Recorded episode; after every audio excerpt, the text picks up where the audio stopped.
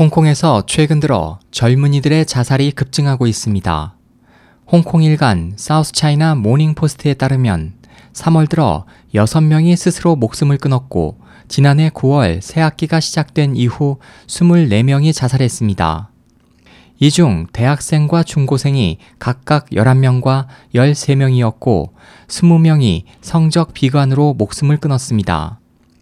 22일 사우스 차이나 모닝 포스트는 홍콩대 자살 예방센터의 조사 결과를 인용해 홍콩 초, 중, 고교의 체육 및 야외 활동 시간을 조사한 결과 체육 교과는 물론 점심시간과 쉬는 시간을 다 합쳐도 월요일부터 금요일까지 5일 동안 야외 활동 시간은 교도소 수감자들의 하루 평균에도 못 미치는 59분에 불과했다고 보도했습니다.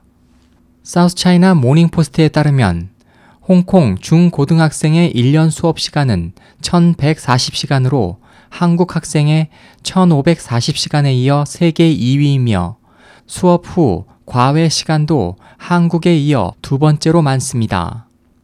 사우스차이나 모닝포스트는 희망 없는 미래를 비관하는 젊은이들이 늘고 있다며 자살률 증가 외에 최근 2014년 우산 혁명을 이끌었던 항민 사조가 해체된 것도 이를 반영하는 것이라고 설명했습니다. 항민 사조 대표 조슈아 웡은 지난 20일 기자회견을 통해 더 이상 학교에서 정치 운동을 벌일 수 없게 됐다고 말했습니다.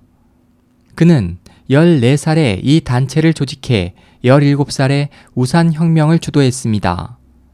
중고등학생을 주축으로 구성된 항민사조는 행정장관 직선제 쟁취 투쟁을 이끌며 세계적인 주목을 받았습니다.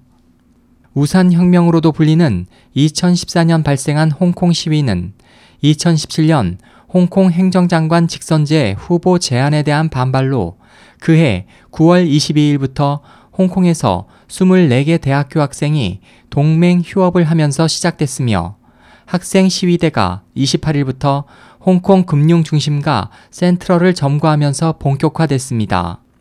하지만 최근 들어 홍콩의 대학과 중고등학교의 탈정치화가 가속화되고 있고 친중국 학생단체가 기존 학생운동을 빠르게 대체해가면서 오갈 데 없는 젊은이들의 분노는 올 설 연휴 몽콕 광장의 유혈 시위처럼 산발적인 폭동 형태로 바뀌고 있습니다.